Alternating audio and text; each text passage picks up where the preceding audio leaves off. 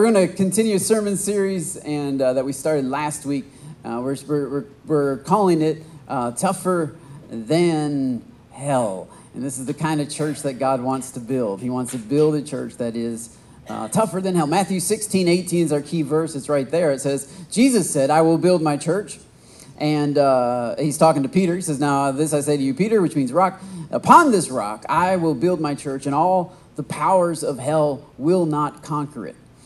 Um, he didn't say all the powers of hell will not come against it. He said all the powers of hell will not conquer it.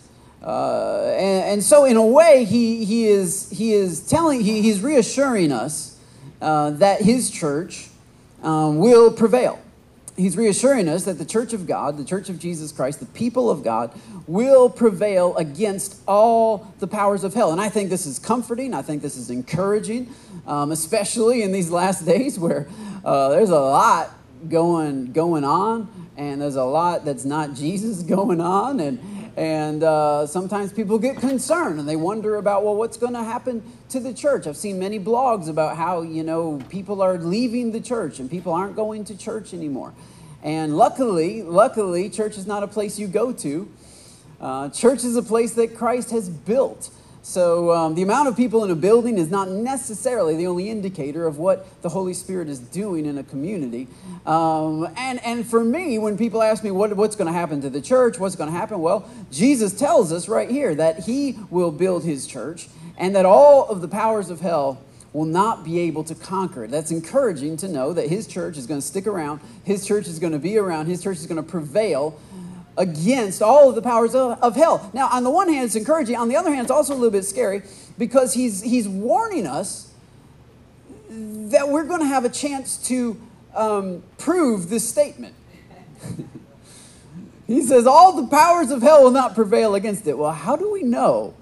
How are we going to know that all the powers of hell don't prevail against us? Well, all the powers of hell are going to come against you but they are not going to prevail against you. So, on the one hand, it's encouraging, and on the other hand, it's a little bit concerning because Jesus says, hey, by the way, all of hell is out to destroy the church.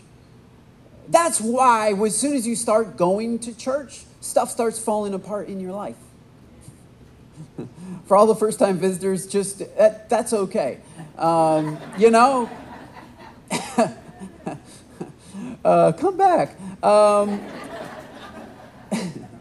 but you really ought to know. I mean, you just you just ought to be aware that if you want to follow Jesus, that if you want to uh, be close to God, which I assume that's why you're here, then you really ought to know that, that that's that all of hell is going to put a target on your back.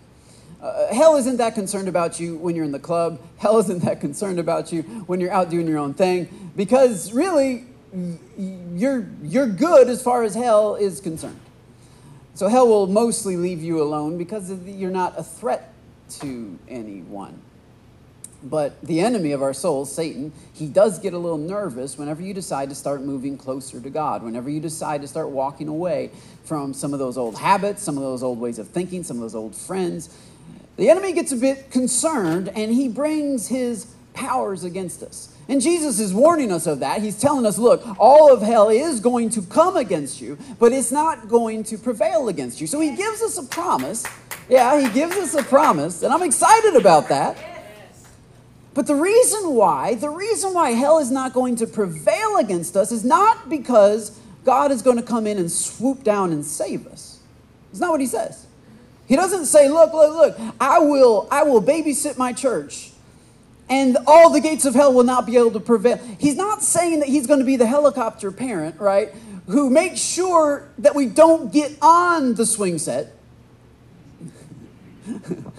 he's hey i am I, I, that i am one of those so i can i, I can make fun of myself um, I, he's not saying i will i will i will protect you from the powers of hell i will deliver you from the powers of hell he is saying, I am going to do something before hell comes against you. I'm going to build. I am going to build. I am going to build my church so that when hell comes against you,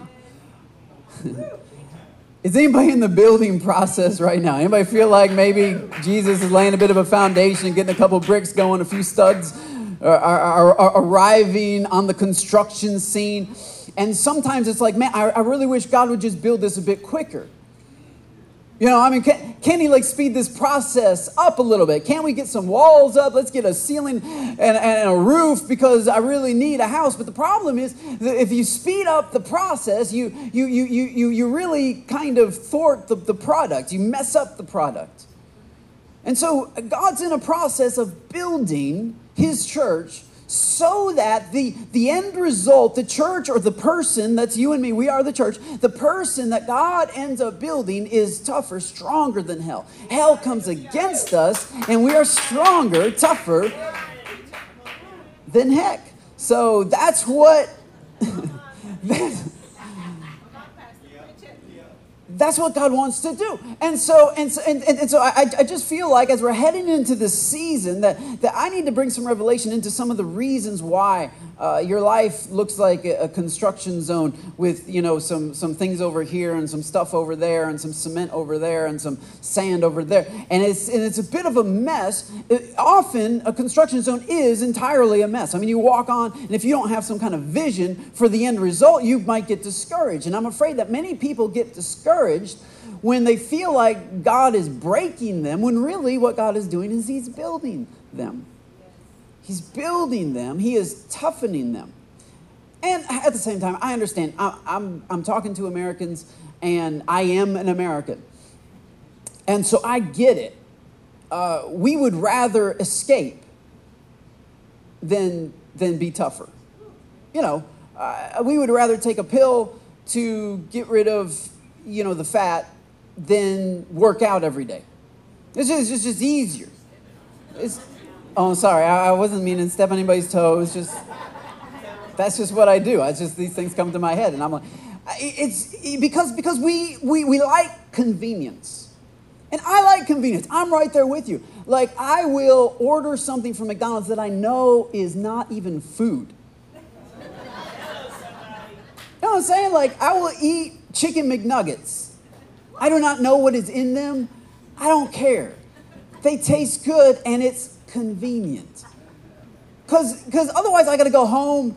I got to put something on a frying pan. I got to like like like my biggest problem with fruit like Ro is always trying to get me to eat fruit, and I like fruit. The problem is all fruit takes work. You either have to wash it, you know, I mean, like you, you buy raspberries at the store. You can't just take it home, open the package, and eat them because they've been spraying pesticides and junk all over them. You got to wash it before you can eat it. Like, I don't have to wash a Snickers bar before I can eat it. You know what I'm saying? Like, that's how I.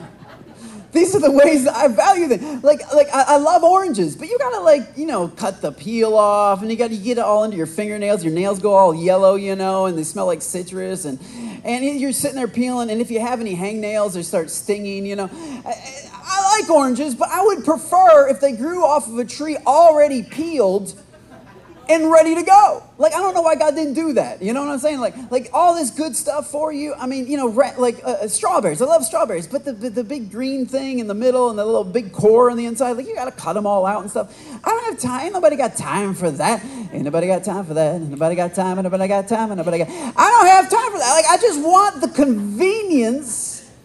And so sometimes I make bad life choices because I love convenience. Because I love it when somebody's already done the work for me and they, they you go through a drive through and within 30 seconds it's there, it's done. I don't have to think about it, it's convenient. And so I think many of us would, would prefer this in, in our spiritual lives. We would prefer, you know, like the old, uh, the old, the old uh, uh, infomercial of that, of that, of, the, uh, of, the, of that one oven. It was like a toaster oven. It was like, you know, set it, set it, the easy bake oven. What was it? Set it and there you go. See, that's the kind of spiritual life I would like to have. You know, set it and forget it. Just, just, just put me on cruise. Put me on. I, I mean, I, you know, I, I, say yes to Jesus. I, show up to church. I do this, and then just like I'm done. I'm in. I'm set. I, I don't like the idea of building. I don't like the idea of process. I don't like the idea of, of, of, this, of this thing that God has to do in order to get me tough. I don't want to get tougher. I just want to avoid my enemy. But Jesus is, is outlining for us the fact that that's not doable. You cannot avoid your enemy, just like you can't avoid your health. I mean, you can keep eating at McDonald's if you like, but you cannot avoid what it's doing to your body. Which, by the way, the last six months I've got a little more healthy. Ro can, Ro, Ro can attest to that. I've been eating kind bars and because they don't take any preparation, but it's pretty healthy. I've eaten some kind bars and uh, uh, Larabars and and uh, uh, uh I, have actually bought some salads at Walmart. You know, like the salads in, in, inside the little packages. You know, it's like two ninety nine. You get a salad, put a little something on it. I, I'm changing, and so I, I think that's kind of exciting. Transforming, that's right. He's building. He's doing a little building because because you, you need to take care of your body. You need so anyway. So I'm trying to do that, but but but but I, I naturally don't don't think like that, I naturally don't value a process. I don't value building. I don't value um, uh, fights in a marriage. I don't I don't like that. I I would I would rather things just go smooth. You know, set it and forget. it. I told you, I, I told her I loved her once. I said I do, didn't I? I, do, and I did. Come on, Jonathan's preaching with me. You, you just want to come on? I'll give you. I'll get you a mic, Jonathan. It'll be good. Uh, you know what I mean? I mean, I don't like trouble in marriage. I don't like turb. I don't like arguments. I don't like blowups. Like, can't we just cruise? Can't we just, you know, glide? Can't we just set it and forget it? I mean, I mean, how many times do you have to tell your kids to do like the same thing? How many lessons? How many times do they have to learn the same lesson? I thought we already been over this. I thought we already figured this out. Can't can't can't they just get it? Oh, oh, you guys all have perfect kids. My kids, it takes a while. It takes, uh, uh, and I'm telling, it takes a while. And, and if you really, if, if you really want to have fun, try pastoring a church. That's a lot of fun because. because I thought I preached about that Sunday. And you're at, you're talking to me Monday the same. Uh, okay, well, sometimes I just bring up the podcast and I'm just like, here you go, just hit play. Like the Holy Spirit was. Oh yeah, you missed that Sunday. That's right, you slept in. Here you go. Just go ahead and listen to it. The Lord's going. Lord's going to play. Like, you know, I mean, can't can't we just set it and forget it? Can't we just put it on autopilot? Can't we just glide? I mean, can't we just deal with something and then just move on? Why this long building process? Why is God doing this? Why, why do I need to be so strong? I don't feel like I need to be so strong. I just need to avoid hell all of my life. But what God is saying is that you are not going to be able to avoid the powers of hell. The powers of hell are coming against you. The question is, are you strong enough? Are you strong enough? Has, have you allowed God to strengthen you? So we talked about last week how if you ask God for more strength, uh, the way that He gives you more strength is by giving you more struggle. He puts some weight on because you don't build strength without resistance. Uh, I read about weightlifting once, and that's that's what they said. You have to you have to you have got to pick heavy stuff up and you got to set heavy stuff down like over and over and over again with no purpose at all and apparently that builds muscle it builds strength because resistance you don't you don't build muscle without without resistance, without without struggle. And so if you ask God for more strength, don't be surprised if God gives you more struggle, because more struggle will help you build more strength. And so the answer is not, oh, don't ever ask God for more strength. No, the answer is start to value the struggle. Start to see the struggle in a different way. If if this sermon series does anything for you, I hope that it helps you see difficulty differently. We got to see difficulty differently. It is not something to be avoided. It is also not a sign that you're a failure. You, you face difficulty in your marriage, it doesn't mean that your marriage is a failure. In fact, if you never argue in your marriage, that's where you need to be concerned. Because somebody's not sharing what they're thinking. So you might not ever argue, but you might be ready to blow up inside. You know what I'm saying? So if, if you never have a bad day, that's where you might need to be concerned. If you're never working on it, if you can't, if I ask you what's God working on in your life and you have no idea, that's where you really ought to be concerned. There ought to be some areas of struggle in your life. If there's no areas of struggle, there's no areas of growth. So God stopped working on you then. So just he just poured the slab and just left it. it's not good. How come? Why, what, what has stopped the working of the Holy Spirit in your life? So, first of all, we got to see difficulty differently. We got to see it differently. And Paul sees it differently in Romans chapter 8. It's been our anchor passage. Romans chapter 8, uh, last few verses actually of this great chapter, he says, Who shall separate us from the love of Christ? We talked about that last week, that the enemy's attempt, uh, all of the things that follow this are in order to try to separate us from the love of Christ, separate our connection with Jesus. Uh, and then he says, Shall tribulation, or distress, or persecution, or famine, or nakedness, or peril, or sword those are not random words that he's just coming up with. We're going to go over these in the, in the, in the following weeks. These are actual things that we're going to face. As it is written, for your sake, this is, he's quoting Psalm 44 For your sake, we are killed all day long. We are accounted as sheep for the slaughter, yet in all these things. Yet in, this is what I talked about last week, in all these things. God's not going to take us out of all of these things. Yet in all of these things, we are more than conquerors through him who loved us. Is anybody going through anything? Because that might not be too encouraging for you unless you're actually in some of those things. So if you're in something, let me encourage you that the, the, the Bible says, Jesus says, the Holy Spirit through the Apostle Paul says, in all of these things, we are currently more than conquerors. Now, I grew up in church. I, I, I, the first time I went to church, I was two weeks old, and my parents believed in never missing a service. So I have a lot of church. Like, like I know church like like like i don't i know church better than i know anything else. So i i know church i grew up in church i do church i, I love preaching um, I, I, love listening to preaching uh, podcasts you name it. I mean i was 15 years old before we had the internet um, uh, or at least before we had it at my house. Uh, i had little cassette tapes and i would pop it in a di- uh, not a discman a walkman. It was a walkman. Anybody remember the walkman? Pop a, di- a, a cassette tape in a walkman put earphones on. I'd be listening listening to sermons while I'm mowing the lawn. And so I, have I've heard a few preachers in my time, and I've heard several preachers talk about this passage, and generally they all, they all focus on the fact that we are conquerors. And that's exciting, right? We win, we have the victory, and there is something to be excited about that. I mean, that's good to know that when you're in the middle of something that we are already on the winning side that we are already conquerors. In fact, that God has already won the victory for us. Amen. That God has already defeated the enemy. We are not fighting. When we talk about spiritual warfare and fighting the enemy, we're not talking about fighting for victory, we're talking about fighting from victory. I'm preaching better than she, she she's amening me, but everybody, you all are slacking.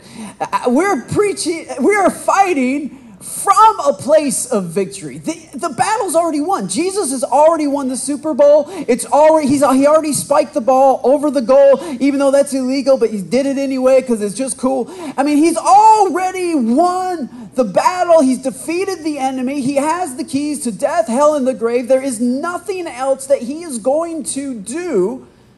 He's already won it. That is the gospel. The gospel is the declaration of the victory of Jesus Christ. Which is why it's so weird when Christians are so grumpy. like, are you even saying, Oh, there's this person and there's that. I mean, some Christians are some of the most grumpy, touchy, sensitive, irritable, wake up on the wrong side of the bed kind of people sometimes. And it doesn't make any sense because apparently, according to the gospel, according to the declaration of the entire New Testament, we've already won. We already have the victory over diseases and over sickness and over death, even. I mean, we, have, we already have this awesome victory. That is the gospel. But typically, that's, that's kind of where uh, preachers stop. They say, We are conquerors and we're going to make it.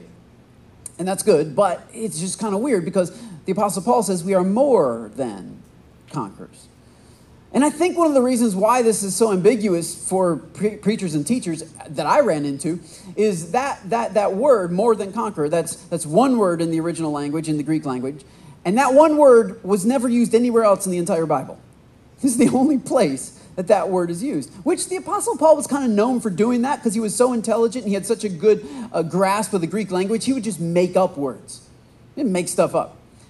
And that's wonderful for him and his communication skills. But for me, I'm trying to figure out what does that mean? What does it mean to be more than a conqueror? So some translations say we have ultimate victory, we have resounding victory. It's like victory with an exclamation point, you know. It's like we win and we celebrate at the same time, you know, we got swag in the middle of it. It's like it's like it's like victory, but like really, really, really it's like I, I, I don't know. What is more than a conquer? Is it because to me, if you conquer, you conquer. If you don't, you don't. Nobody almost conquers, and nobody over conquers. It's just you, you do it or you, you win, or it's, it's a W or an, or an L at the end of the day. It's a win or a loss. Well, according to Paul, there is something else. There is a more than conqueror. And this is the only time that Paul ever uses that word. It's the only time it's ever used in the entire New Testament. It's just not in Scripture. And so, in those instances, uh, for those of you who'd like to study the Bible, you need to, you need to know that, that, that, that you can go outside of the Bible to try to un- get an understanding of a word.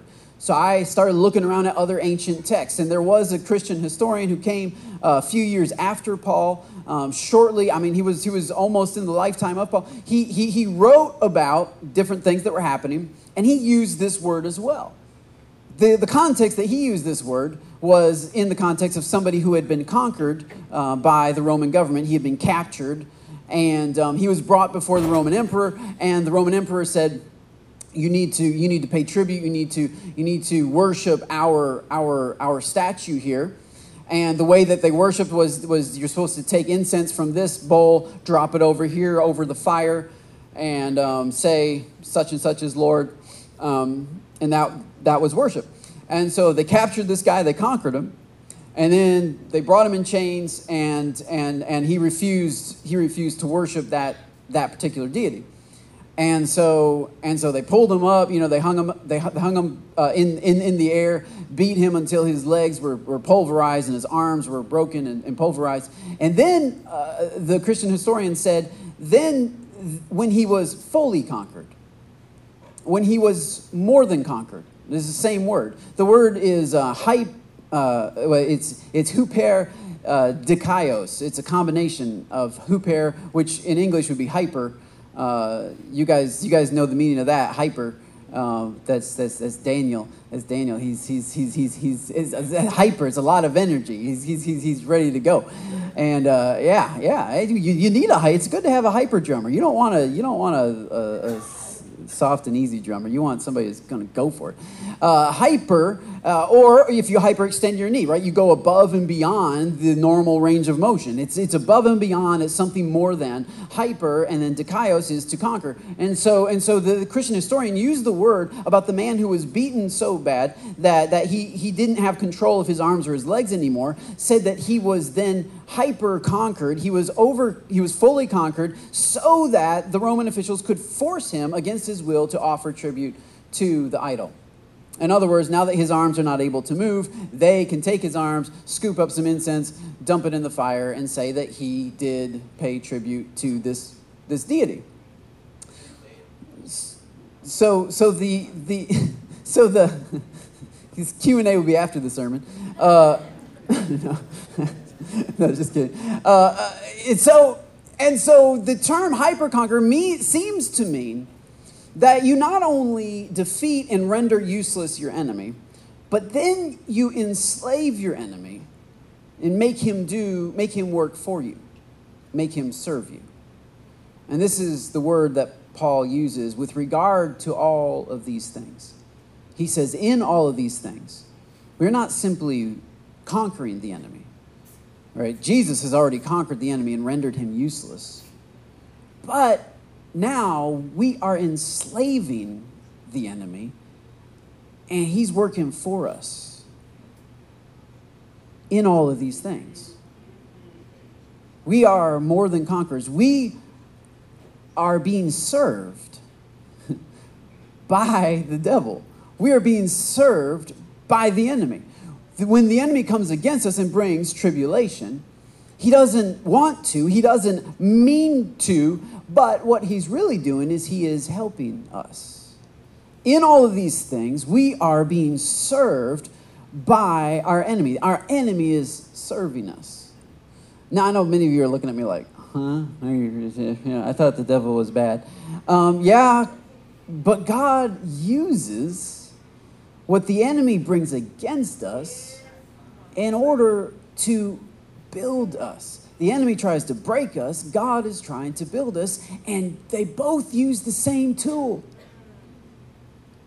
You know, you know, a weapon and a tool is could be the same item, just depending on whose hand it's in, right? If you're if you're in a dark alley and somebody comes running at you with a knife, you should run. Just FYI, just run, call the cops, get out of there. This is not good. He's an enemy. He's going to use it against you. But you give a very sharp knife to a surgeon, and he's going to use it for you. He's going to, he's going to, he's going to cut you just like the other person wanted to cut you, but the, the intention is different. One is to hurt you, the other is to bring healing to you.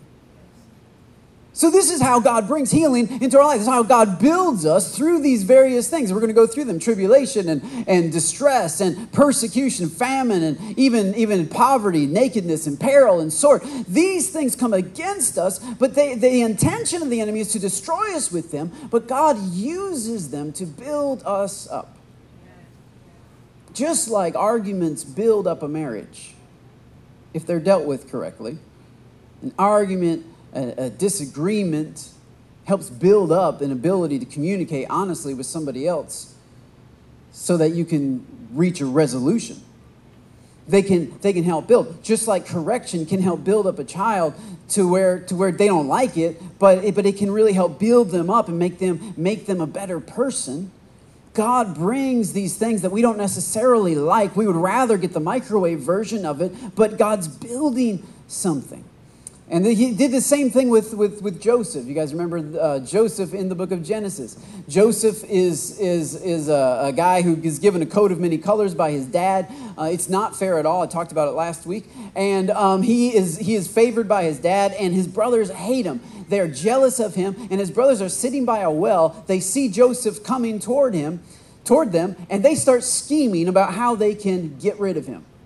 Right? Joseph is a jerk, he's a punk, we want to get rid of him. And so they start talking, how can we do it? Can we can we kill him and like, you know, fake his, you know, say it was an accident and and uh, so they they start they start they start talking about how they can get rid of Joseph. And then one of them has an idea, hey, let's sell him to these traders over here as a slave that way we make a little cash on the side. And so they do that. It's an awful thing. It's a horrible thing. Joseph goes through years of torment in the dungeon, twice actually. Uh, I mean, just go through so much for so many years. And then at the end of his story, he reunites with his brothers. And, and he tells them the passage in, in Genesis 50, verse 20. This is a famous passage, actually. He says, What you intended, you intended to harm me, but God intended it all for good. This is one of the most misquoted passages in Scripture. Uh, usually people say, what the enemy meant for good, God, or what the enemy meant for evil, God used for good, or God turned around for good. And, and, and the, the problem with the misquote is that it, it makes it sound like the enemy was there in the beginning, messing your childhood up, messing your parents up. Mess, they, the enemy was in the beginning. He did something bad in your life. And then later on, you met Jesus. And Jesus stepped into your life and said, Oh my goodness, we need to, we need to, we need to bring healing to all this. And so Jesus says, okay, so uh, I'll take, I'll take that, I'll use it, I'll use it, I'll use it, I'll use it. And then Jesus is starting to make things better because that's kind of the way that we think. We think of God as like the eternal handyman. He's, he's Mr. Fix It. But, but this is not what Joseph says. He says, You intended to harm me, but God intended it. God intended it. God intended it? Wait, wait, hold on. God intended it all for good. Now, the, the intention was different as far as the end goal, but the it was the same. Now, you think about it for just a second. The tool was the same, it, it, was in the hand of his brothers. His brothers saw him coming and they said, Man, we're going to we're gonna get him out of here. We got to get him out of here. Meanwhile, God is up in heaven saying, I got to get him out of there. I got to get him out of Canaan. There's no way he's going to fulfill his destiny. There's no way he's going to uh, rule over all of Egypt so long as he is stuck in Canaan. I got to get him out of there. The, his, his enemy said, I got to get him out of here. His God said, I got to get him out of here. His enemy said, I got an idea. God said, That'll work. no, like seriously, like this is what Joseph is saying. Joseph, even if you if you, keep reading, Joseph said, You didn't actually send me here, God sent me here. That's how he could forgive his enemies because his enemies were not the one directing his destiny. God was in charge of his life. And he said, God sent me here. And look what God's done. Look at all the good that has come out. Not of what you did that was evil, but of how God used you to get me where he wanted me to be. He, he, we have to start seeing difficulty differently. Otherwise, we get bitter. Because look at those brothers. Look what they did to me. Look what they did to me. Joseph didn't say, Look what you did. He said, I know what you meant. I know your heart was not right. Trust me, I can see that. But I also know that God intended the very same thing that you did. God meant for good for me. You said, I got to get Joseph out of here because you were jealous of me. God said, I got to get Joseph out of here because God had a plan for me. So the intention was different. The action was the same. The, the, the, the, the, the tool is a weapon in one hand and a, and a tool in the other. And the difference, the difference is that God sees the end from the very beginning. So when God sets up our lives, God is not coming into the middle of our life trying to fix it. He was there at the very beginning. Like, like he was there when, when the foundation was laid. So God's not Mr. Handyman where, well, we need to move that and tear down that wall and never meant for that to be in there. And boy, wow, who, who designed that? No, God, God was there in the beginning. Your, your enemy was not there in the beginning. God was there in the beginning. And God's plan for your life was there in the beginning. And all that the enemy has thrown at you has been a part of what God wants to use to build you into the person that He's called you to be. You've got to start seeing difficulty differently. Have to start seeing it from an eternal point of view, from a, a broader point of view.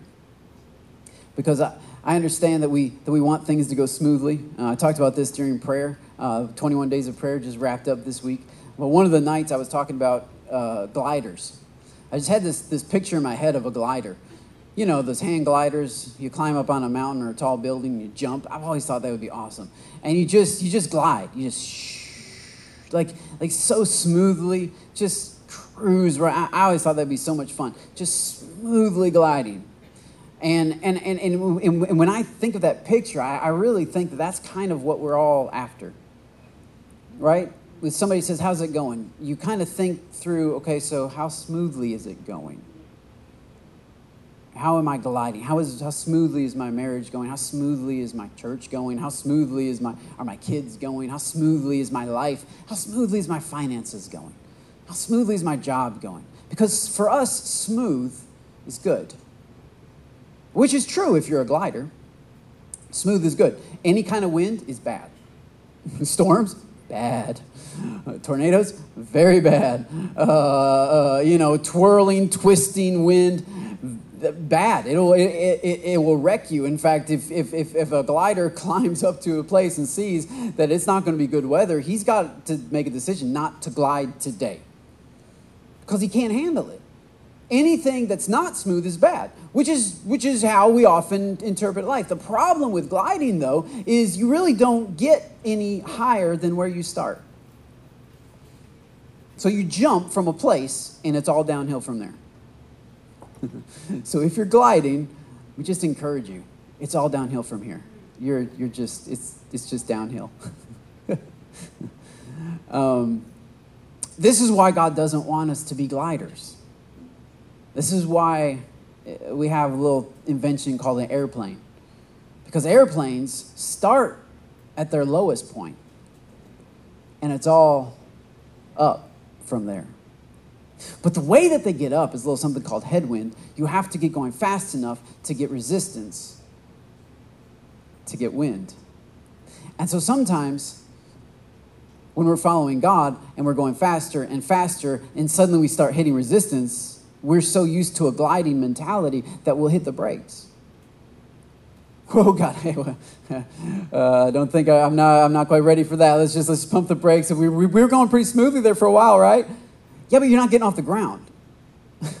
So, so the difference is you've been used to a culture that, that, that, that is teaching you that gliding is where it's at. And naturally, we naturally just want to have less conflict, less tribulation, less trouble. We want to just smoothly glide through life. And, and any kind of turbulence is a sign of trouble. But, but we got to start seeing difficulty differently. That turbulence, headwind, wind coming against you is actually a sign, one, that you're moving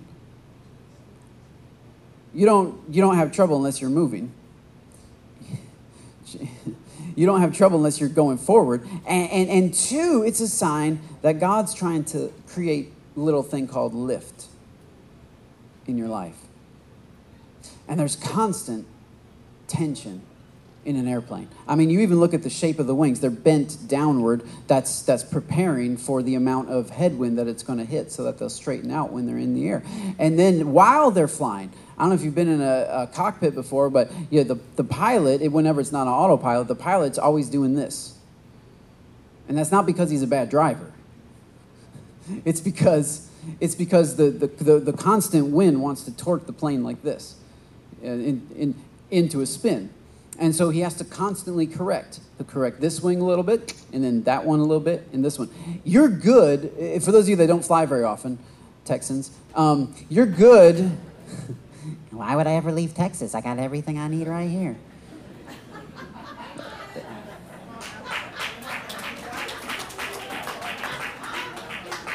There's a thing called seasons. Other places have four of them. That's awesome. I'm gonna try it sometime. Just go visit. I'm not saying live there, just go visit. You know what I'm saying? But, gotta be careful when you start knocking Texas around here. I'm from Michigan, so I can say that. Um, so you, you, you, you, you, you get in the air and it gets windy. People get nervous, you know. okay, uh, it's fine. But, but you, you're, you're good as long as you're going like this.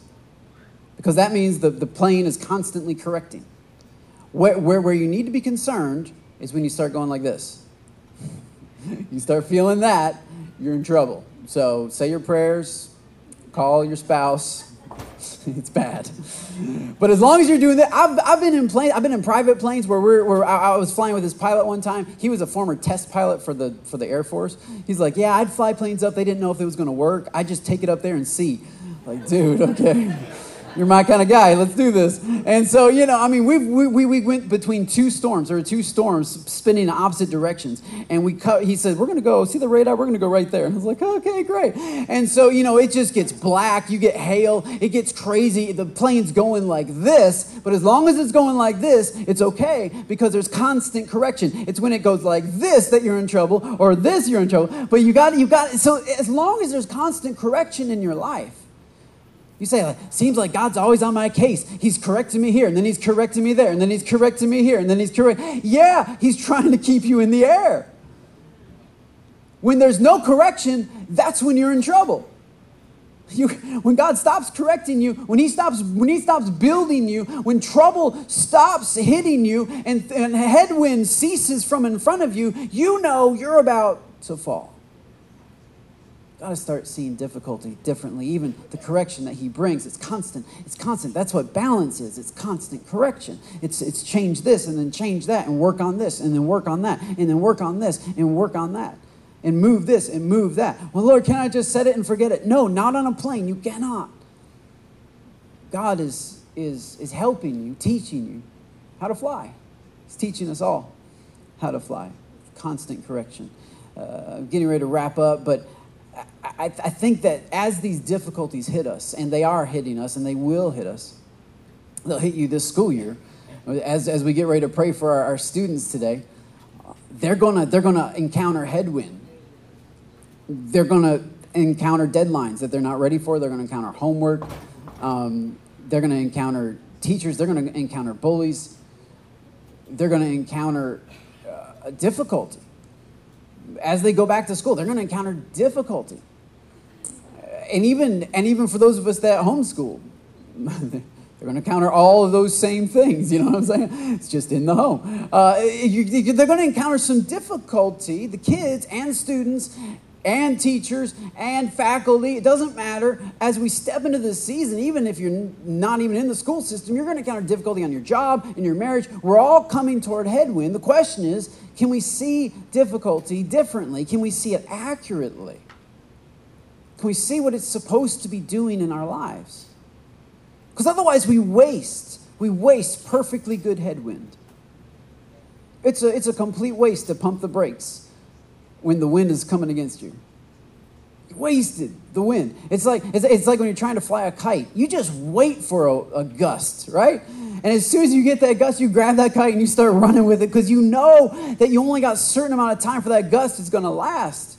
But, but, but if you're just going for gliding, if you're just going for relaxing, then the gust of wind is kind of troublesome because, you know, your, your kite's doing just fine on the ground, then all of a sudden, it, you know, that, that doesn't work. It's the very thing that's helpful to you if you're trying to reach a new level is hurtful to you when you're trying to stay where you're at.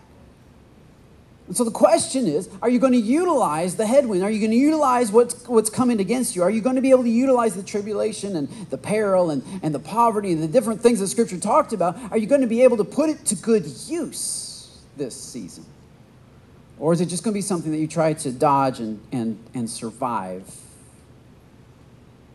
God, God wants us to be more than conquerors. God wants us to, yes, render our enemy useless, but then He wants to use what our enemy is bringing against us to build us and make us who He wants us to be so that we can fly, so that we can get to the next level, so that we can reach a, a new place, not where it becomes easier, but where we're stronger and all of hell comes against us and we don't snap.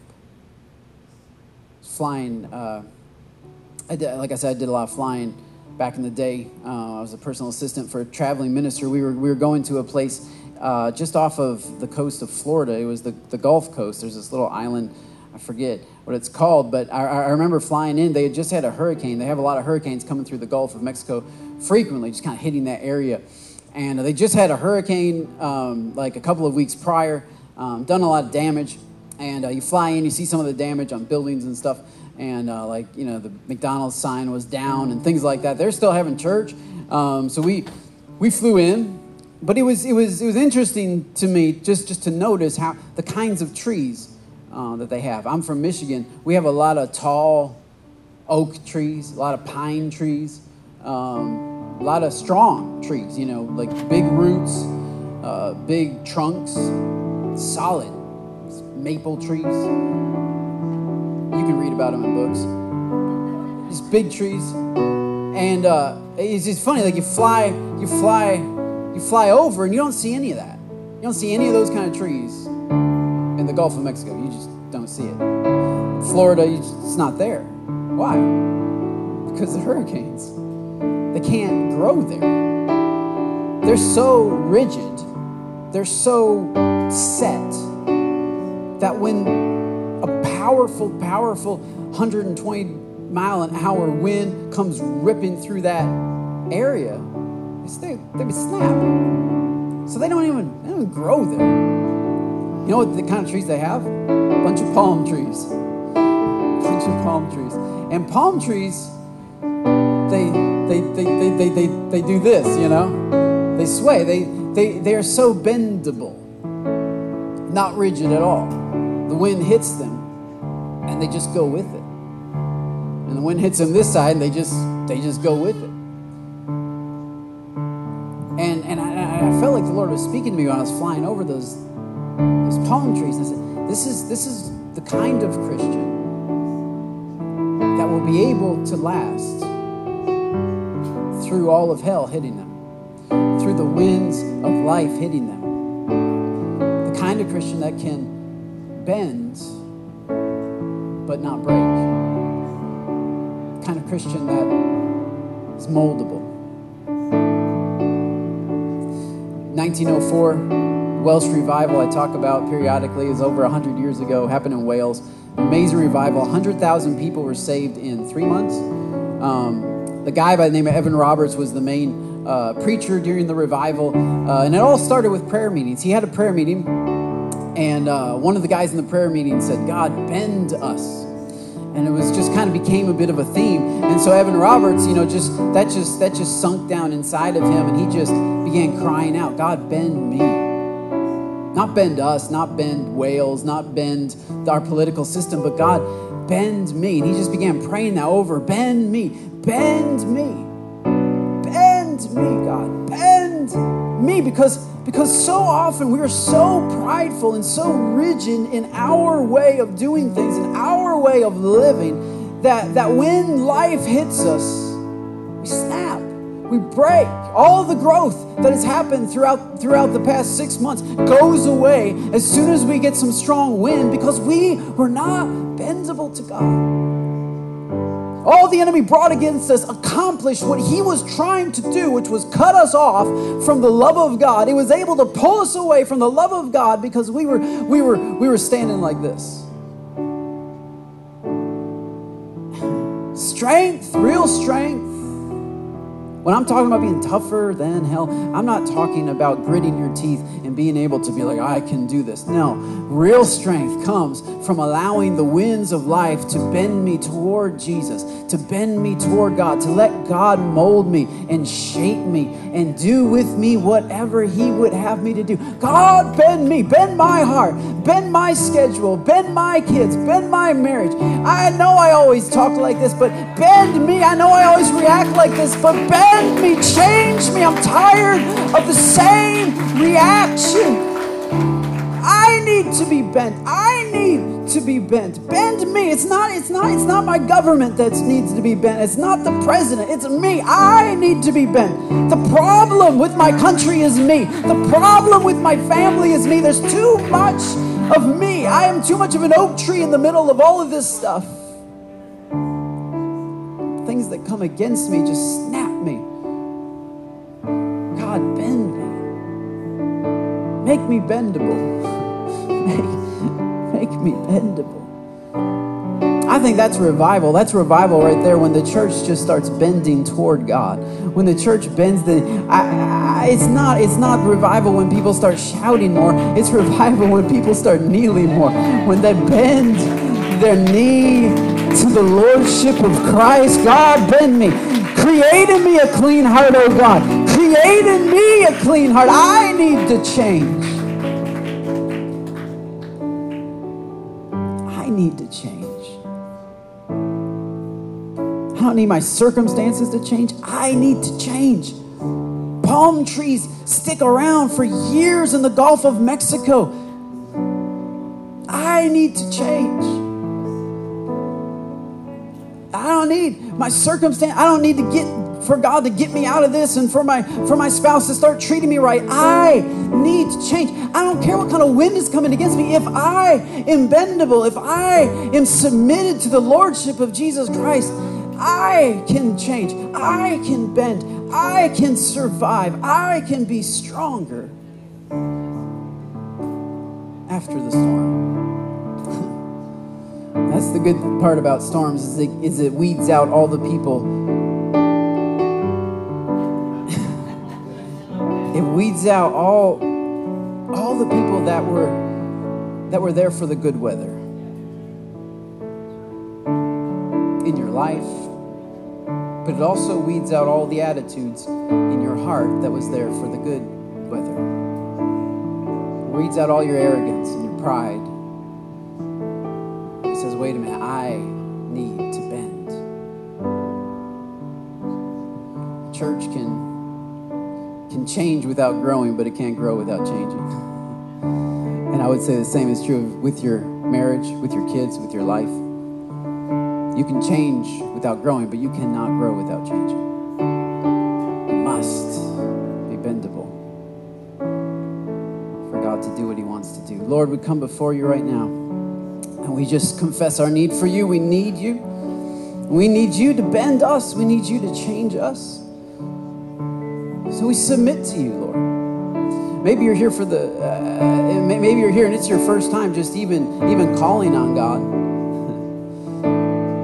and you just know that you're tired of of being that kite drug along the ground, and you know God needs to make a change in your life. Would you raise your hand right now and say, "That's me. I need to. I need God to change me. I need